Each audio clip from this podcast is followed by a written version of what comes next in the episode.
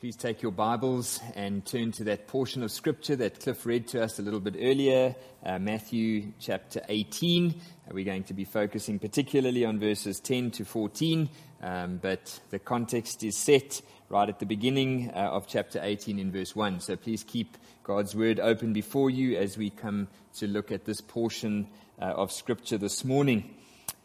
We come today to the parable of the wandering or the straying sheep, as has been recorded and read for us in Matthew chapter 18, verses 10 to 14. And, and you might want to stop me at this point and, and ask, but Clinton, haven't we already done this parable a couple months ago back in May when we looked at the parable of the lost sheep and the lost coin from Luke chapter 15?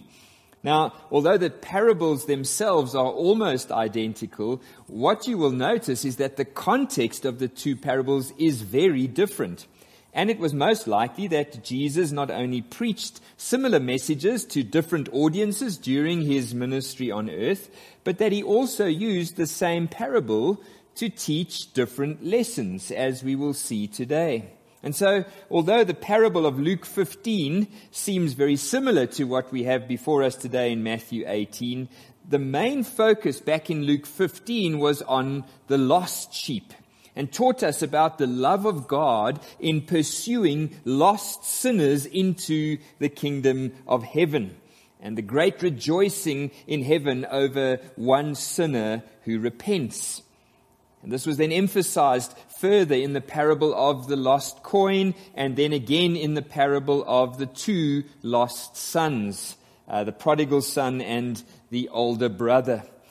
But the context that we find ourselves in today in Matthew 18 is very different. And, and I think the lesson that Jesus is wanting to teach us is also different. And so let's come to this parable then with fresh eyes and, and let the text reveal to us what Jesus is teaching us through this specific parable in this specific context. And the context is found in verse 1. Let's read together from verses 1 to 6. At that time, the disciples came to Jesus saying, Who is the greatest in the kingdom of heaven? And so calling to him a child, he put him in the midst of them and said, Truly I say to you, unless you turn and become like children, you will never enter the kingdom of heaven. Whoever humbles himself like this child is the greatest in the kingdom of heaven.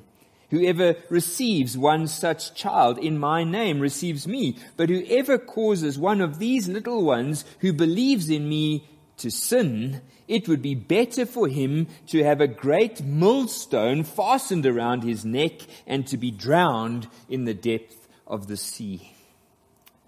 so Jesus is teaching his disciples that the true mark of a Christian is a childlike humility and faith. While the disciples here, it seems, are, are jostling for power and, and prominence in the kingdom of heaven, Jesus takes this young child into their midst and gives them a, a very simple object lesson. Unless you become like a child, not in the physical sense of, of age or stature, but in terms of faith and humility, you will never even enter the kingdom of heaven. And then Jesus takes it even further and says that, that if they accept these little ones in the faith, well, they're receiving Jesus himself. And if they cause one of these little ones of the faith to stumble and, and sin, well, it would be better for them to have this huge millstone tied around their neck and thrown into the depth of the sea. And so in these verses, we see not only that Jesus has a, a, deep love and spiritual concern for young children, but more so than that, he has a desire to see that all of us must become like little children in humility and in faith in order for us to inherit eternal life. And so we then get down to verse 10, and we see in verse 10 that this little child is still standing in their midst, and, and Jesus picks up on his lesson to the disciples regarding their attitude to the kingdom of heaven, and he now moves on to teach them regarding their attitude towards fellow believers. And so we see in verse 10 that Jesus has a very specific lesson that he wants to teach them. And, and he gives them the reasons for the lesson in verse 12 and 13 uh, by way of the parable, and then he provides them with the motivation to obey him in verse 14. And so let's consider then in the first place this very specific lesson which Jesus wants us to learn through the parable which he's about to tell. And the lesson we see is in verse 10. It's very straightforward and clear. See that you do not despise one of these little ones. So Jesus is, is talking to his disciples here, and then by extension, uh, he's speaking to all those who are believers today.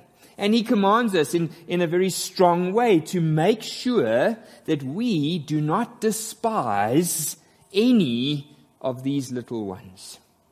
Now, just to make it clear here, as verse 3 and 4 explains, Jesus is speaking of little ones in terms of faith and humility. In other words, young, or, or immature believers.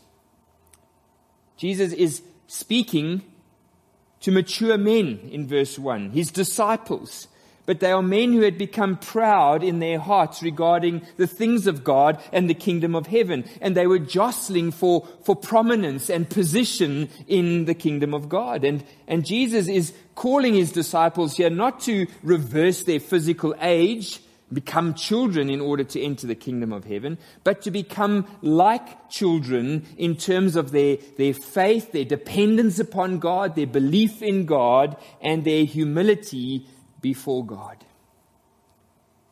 Now, before we are, are quick to perhaps judge, condemn the disciples for their attitude of pride and, and wanting to jostle for prominence, let us rather be quick to realize how easily, how naturally it comes to us to promote ourselves over others by seeking to put others down. I've seen this countless times in my work life uh, before going into the ministry when it came up for promotion time at work or employment interviews or performance reviews and, and bonus time to see how some people are so quick to promote themselves over others by belittling others, by breaking others down the more they can kind of put their colleagues down, the more they feel elevated and superior and somehow deserving of whatever promotion or bonus it was that they were seeking.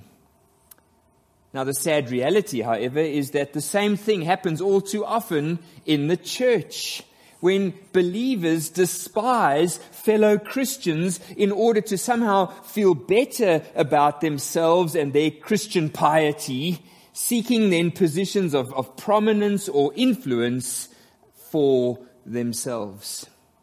And so it's into this context of jostling for, for power and prominence right in the inner circle of Jesus' disciples. And it, it, this most likely involved some degree of putting each other down, trying to see who could come out on top. That Jesus firstly deals with the heart issue of conversion in verses 1 to 5 namely that of, of humility and faith. But now he comes to deal with the practical outworking of true conversion, of this attitude as we treat other believers. In verse 10, he says, see to it.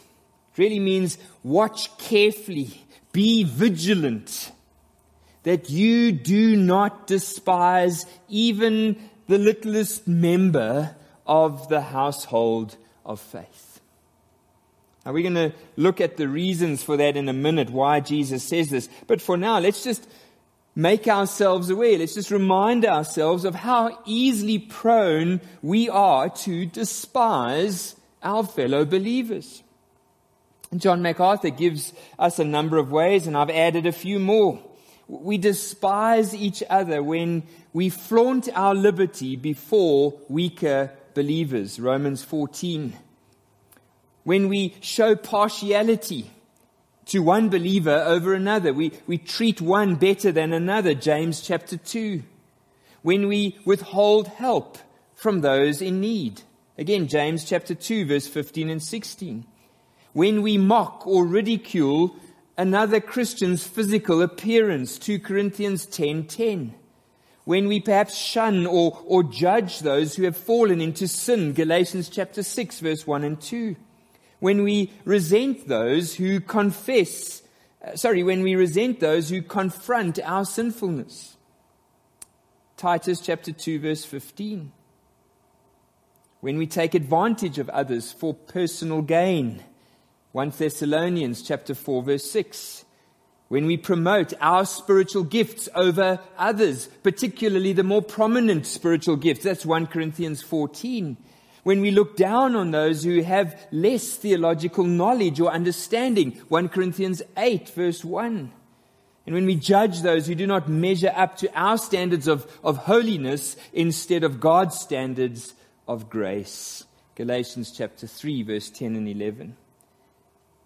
There's so much food for, for personal heart introspection here as we think about how easily we are guilty of despising one of these little ones of the faith, one of these little ones for whom Jesus Christ has died. And so that is the lesson that Jesus is wanting to teach us this morning. See that you do not despise one of these little ones of the faith. But now Jesus in the second place goes on to give us the reasons for this command in verses 10 to 13. Let's read again. See that you do not despise one of these little ones. For I tell you that in heaven their angels always see the face of my Father who is in heaven. Now here, Jesus gives us a, a glimpse into the hidden spiritual realm of the angels in heaven and their relationship to us. But I also just want to caution that we must be very careful here to try and build a whole doctrine of angels from this verse and seek to understand rather what Jesus was trying to convey to us in this context. But we are told that the angels in heaven are, are those heavenly beings created by God to worship Him and to glorify Him. But they are also created to do the work which God has commissioned them to do. And Hebrews chapter 1 verse 14 tells us that the angels are God's ministering spirits sent out to serve for the sake of the believers. So while this verse is, is not teaching that every believer has a guardian angel. It does tell us that there are a whole host of angels who dwell in the very presence of God, sinless beings who behold God face to face, who are sent out to serve the believers on the earth. Now, what is the point of Jesus telling us this? Notice that the sentence starts with for in the NIV or the ESV or because in the Christian Standard Bible. In other words, this statement about the angels is directly linked to the command given to us to not despise the little ones of the faith. So what Jesus is saying is this, how can you despise a child of God, a, a little one of the faith, when there are hosts of angelic beings in the presence of God the Father, whose job it is to serve these little ones, and yet you despise them. Now, this sheds a whole new light on your gossip against or despising of anyone else who is a child of God, doesn't it? That's the first reason given to us here. Not to despise fellow believers, not to despise those who are weak and young and immature in the faith. Why not? Because the angels in heaven who see God face to face are those whom God has sent out to serve and care for this individual Christian that you are despising when we put a fellow believer down, we set ourselves against God the Father in heaven. But there is another reason which explains to us by way of a parable why it is that we should not despise a little one in the faith. And that is that God himself goes out to pursue the wandering sheep back into the fold.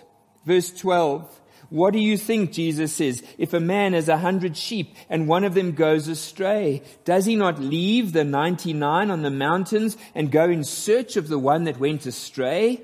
And if he finds it, truly I say to you, he rejoices over it more than over the 99 that never went astray.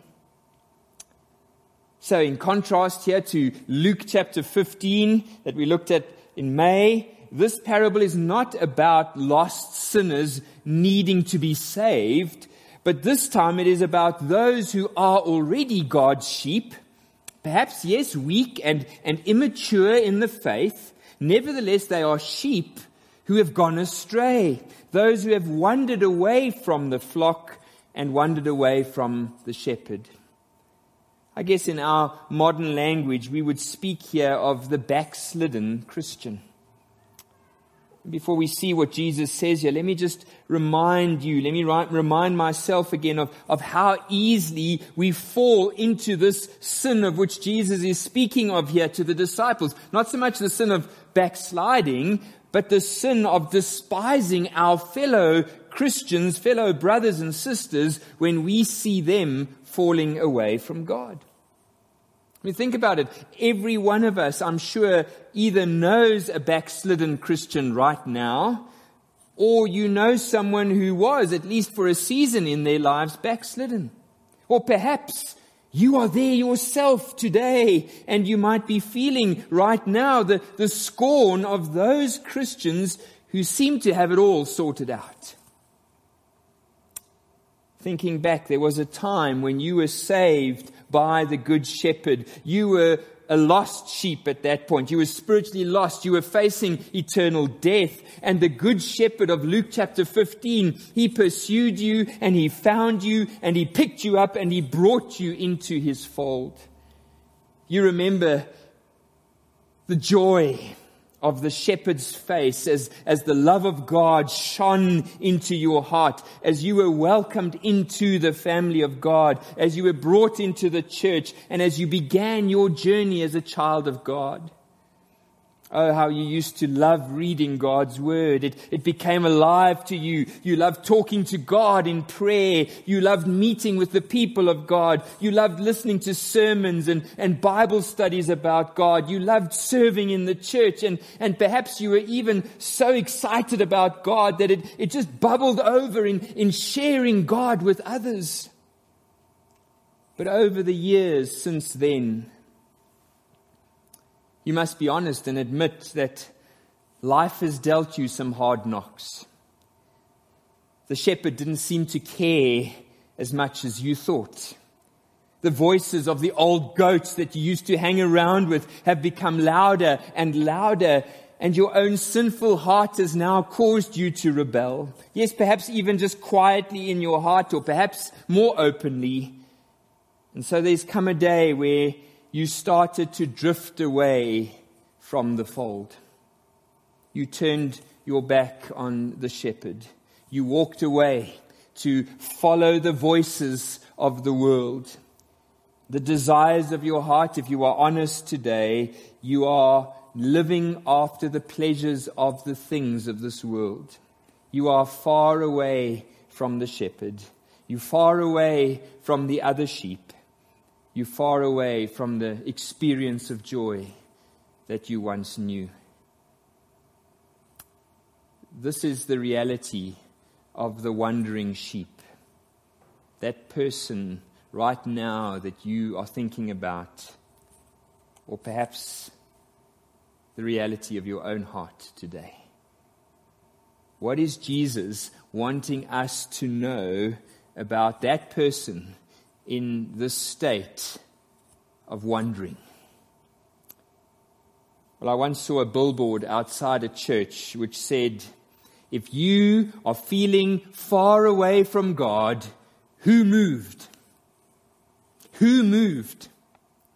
And the implied answer is obviously, well, it certainly wasn't God. And yet look at what Jesus is teaching us here in these verses. When one of his little ones moves away from him, perhaps through falling into some powerful grip of sin, or perhaps through some form of, of slavery to addiction, or perhaps through, through the gradual, simple neglect of their relationship with the Lord, whatever the cause for the sheep straying away from the shepherd and the fold, notice what Jesus says. The shepherd moves. The shepherd moves. Isn't that wonderful?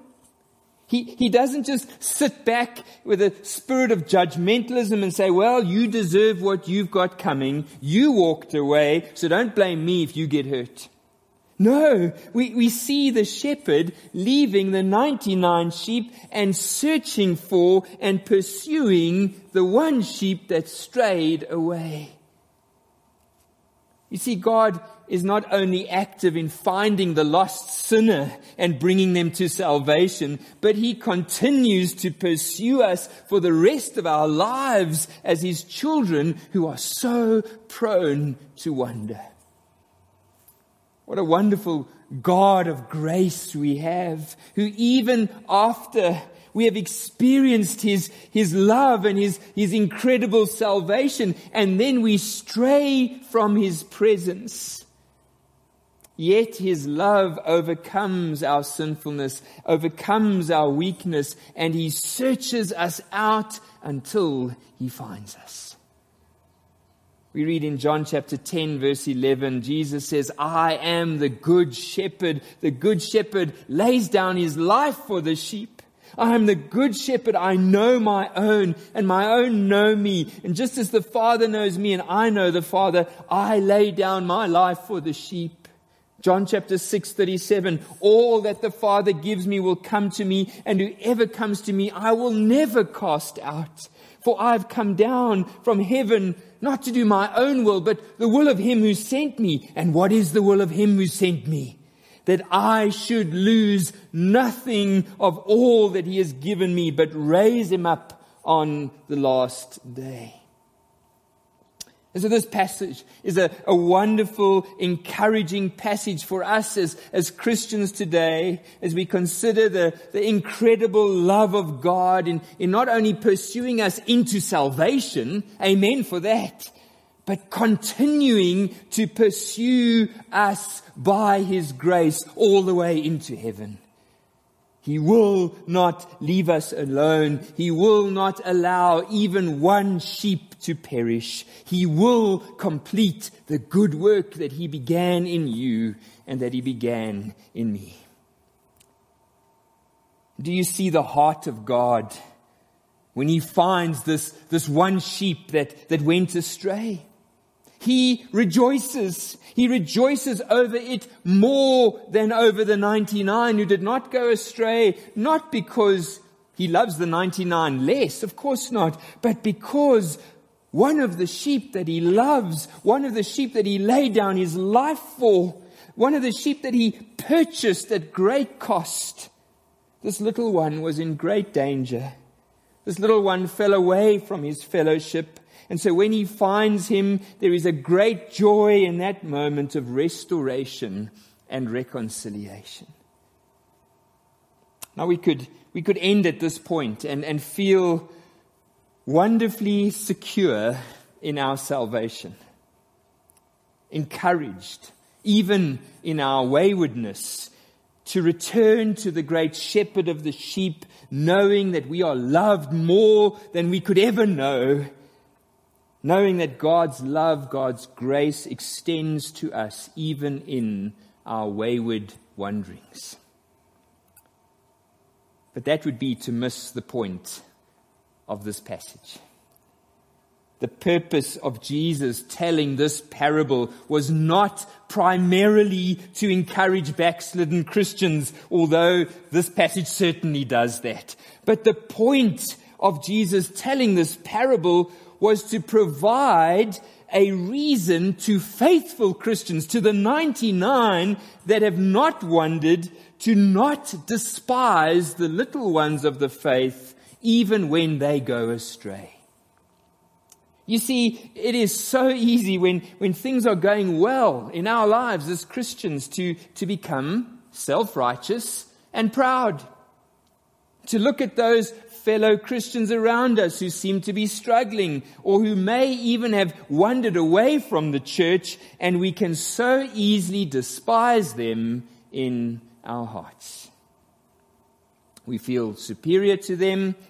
We forget that it is only by the grace of God that we have not fallen away too.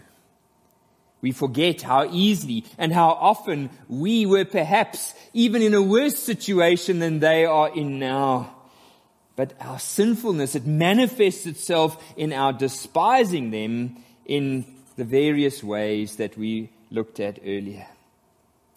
Well, Jesus says to us this morning, the reasons I am giving you to not despise a little one in the faith to not despise a wandering Christian is firstly because the angels in heaven who see God face to face are those whom God has sent out to care for that little one that you are despising. But secondly, because God himself is such an incredible God of love that like a good shepherd, he is actively searching out each person whom you are despising. And so if the angels in heaven are serving that little one, and Jesus himself is pursuing that wayward one, who are you to despise them? Your spiritual situation quite possibly could be even worse than theirs.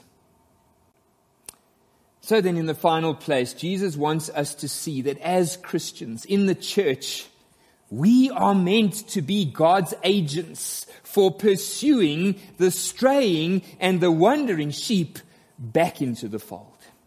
And so in the third place, he gives us the motivation in verse 14. So, says the ESV, or in the same way, it is not the will of my Father who is in heaven that one of these little ones should perish. Verse 14 is really the key verse in this whole chapter 18 because it ties us back to the beginning where Jesus is rebuking his disciples for, for their pride, urging them to become like little children in humility and faith. And it connects to what Jesus is saying here in the middle section about not despising any other Christian, especially not a little one in the faith who has gone astray. And then it bridges us to verses 15 to 20, where Jesus practically goes on to explain how we are to go about restoring a brother or a sister in Christ who has gone astray. Now, Matthew chapter 18, verse 15 to 20 is a very well known portion of scripture. We've considered it before at members meetings when we've had to deal with the, the whole topic of church discipline. And this understanding of, of church discipline today in many people's minds is, is a very harsh and a negative thing. But have a look at the context. Verse 15 to 20 flows straight out of these verses that we are looking at. This parable in verses 10 to 14, where Jesus is urging believers to not despise any brother or sister in Christ, no matter how weak, no matter how little, no matter how immature, but to realize that God is deeply passionate about restoring all of his wandering sheep back to himself. And he wants us as the church to be the agents by which those who have wandered away from God are brought back into the fold. One commentator puts it like this anger, disgust, contempt, and finally indifference come to characterize our natural response to the straying sheep. They've torn apart their families, they've wounded and weakened the church, and frankly, we want nothing to do with them. We want them to just go away and never come back. Understandable, and human though this response may be, this is not the outlook God wants us to have. It is understandable and right that we should hate the sin, but the old guideline must be maintained. Hate the sin, but love the sinner. Yes, even the believer sinner.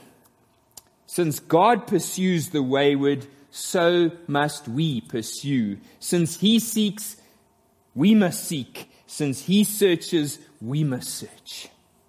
End quote. And so that is the challenge then for us as the, the body of Christ here at Honey Ridge today.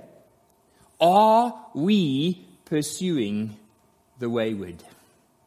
Are we seeking out the sinning brother or sister in Christ, searching for the, their restoration back into the fold? Please look again at verse 14. It is not the will of our Father in heaven that one of these little ones should perish. God's heart is one of consistent, unconditional love for his children. Even those who sin and fall away for a season, his angels in heaven are sent out to serve his children, even those. His own son, the good shepherd, searches after them. How much more should we, as the recipients of God's grace, should we not take our responsibility as the church seriously? to restore the wandering sheep back to God and back to his flock. But sadly, we have to admit that there are many wandering sheep scattered all over the landscape of Johannesburg as a result of our failure to be obedient to what Jesus is teaching us here. Especially perhaps more so than ever before because of the disconnectedness of the last 18 months due to COVID restrictions. You see, a wandering sheep is in a very precarious position. They are vulnerable, they're often hurting, they're often skeptical and doubting, they're often defensive. And every time another sheep comes along who despises them, all we do is we drive them further away. Every time they try to reconnect with the shepherd or with the sheep of the church and they are met with scorn or indifference or coldness, they turn and they run as the 99 sheep in their holy huddle stand smugly and say, well, you see, that just proves that they were never a true sheep in the first place. Is it? Is that really what that proves?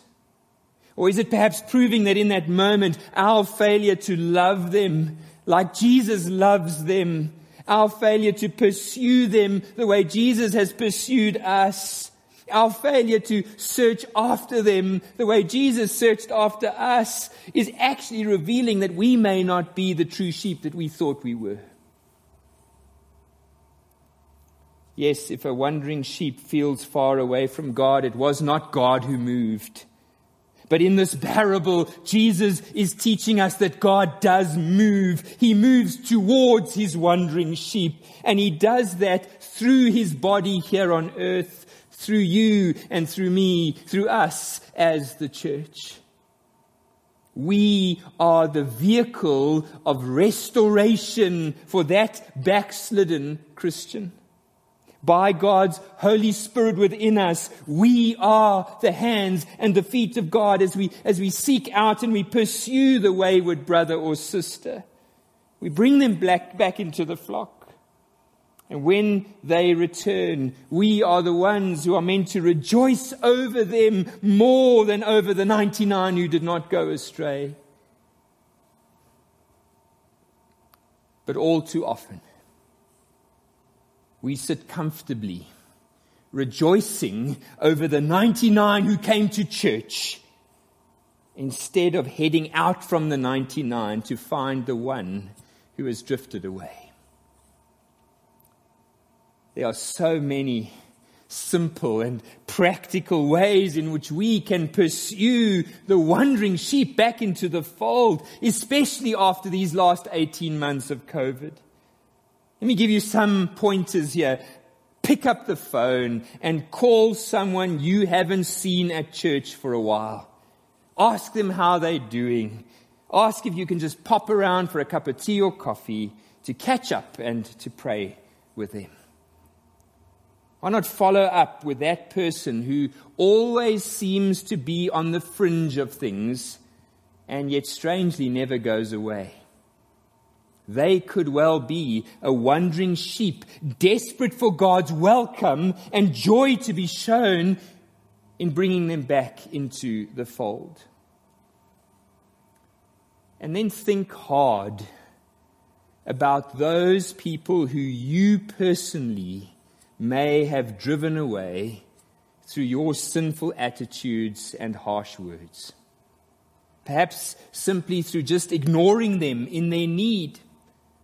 Please, can I urge you today, go and find them, apologize to them, and plead with them to return back to the fold.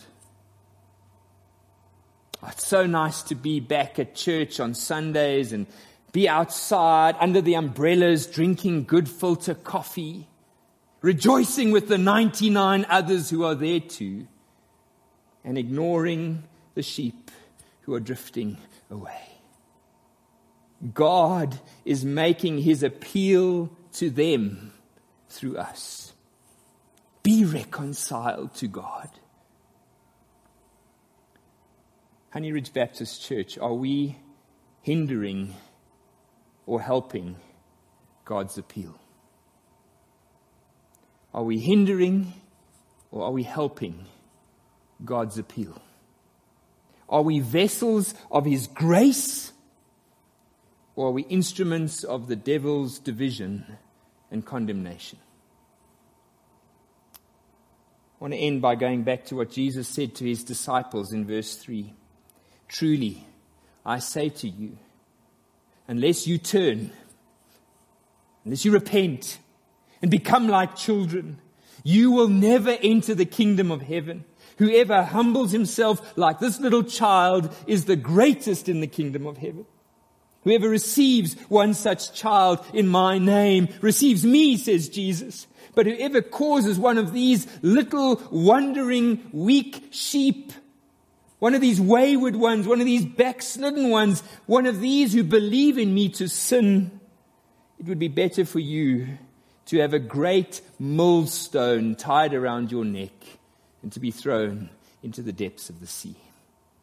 May God spare us from, from this curse of having caused a single little one of his sheep, one of these little ones in the faith, to stumble and sin and fall.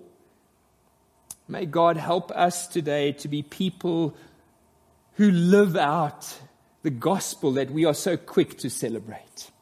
That we would be people of warmth and love and compassion and understanding and patience, knowing that we have received all of that from God when not one of us deserves it.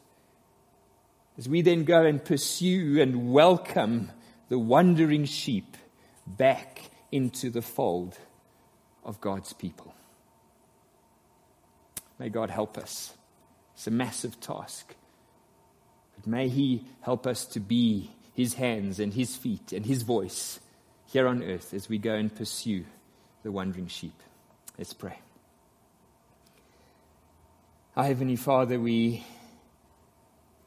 want to just marvel at your grace to us in the gospel, your grace to us in the Lord Jesus Christ. And we come today as those who consider ourselves to be part of the body of Christ, those who are the sheep of your flock, those who have received your grace, your forgiveness, your patience, your, your pursuing, your picking up, your care, your nurture. We are the recipients of all of, of who you are to us in Christ. Oh Lord God, we want to ask and pray that you would forgive us Forgive us for having so quickly allowed this special place of privilege and grace and love to become one of despising those who are weak and wandering and falling. Forgive us, we pray, Lord God. Help us to realize how prone to wonder our own hearts are. Help us to realize the grace of others in our lives who have pursued us at times when we were straying from you and they brought us back and and yet we sit and we do nothing about those around us who are straying. Oh Lord God, won't you give us a heart, every single one of us here at Honey Ridge, for those that we know are drifting away from you and drifting away from the flock of God here at Honey Ridge. Forgive us, Lord, for being harsh, for being sometimes even cruel in our attitudes towards these little ones of the faith. Spare us from this great curse of causing one of these who believes in you to sin and to stumble. Make us your instruments, we pray. Humble us. Cause us to be people who live in daily dependence and faith in the Lord Jesus Christ. And as we cling close to you and to the cross, may you make us these compassionate pursuers of those who are wandering. O oh Lord God, make us a people of compassion, a people of patience, a people who rejoice over and delight in what you are doing in our midst as those who are weak and wandering are brought back. We ask that you would do this work in our midst for the sake of the Lord Jesus Christ and his purposes in saving and preserving a people to the very end. Thank you for giving us this opportunity to participate with you in this great work. So we ask that we would be faithful as we seek to represent you and your heart to those around us. We ask this in Jesus' name.